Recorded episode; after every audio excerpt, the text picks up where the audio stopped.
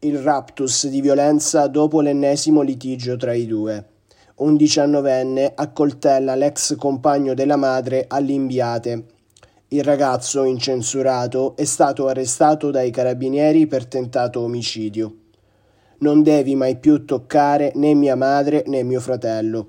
Così il diciannovenne, in preda all'ira, ha sferrato alcuni fendenti nei confronti dell'uomo, finendo con lo spezzargli la lama nel ventre. L'ex compagno della madre si è salvato solo grazie all'immediato trasporto in ospedale.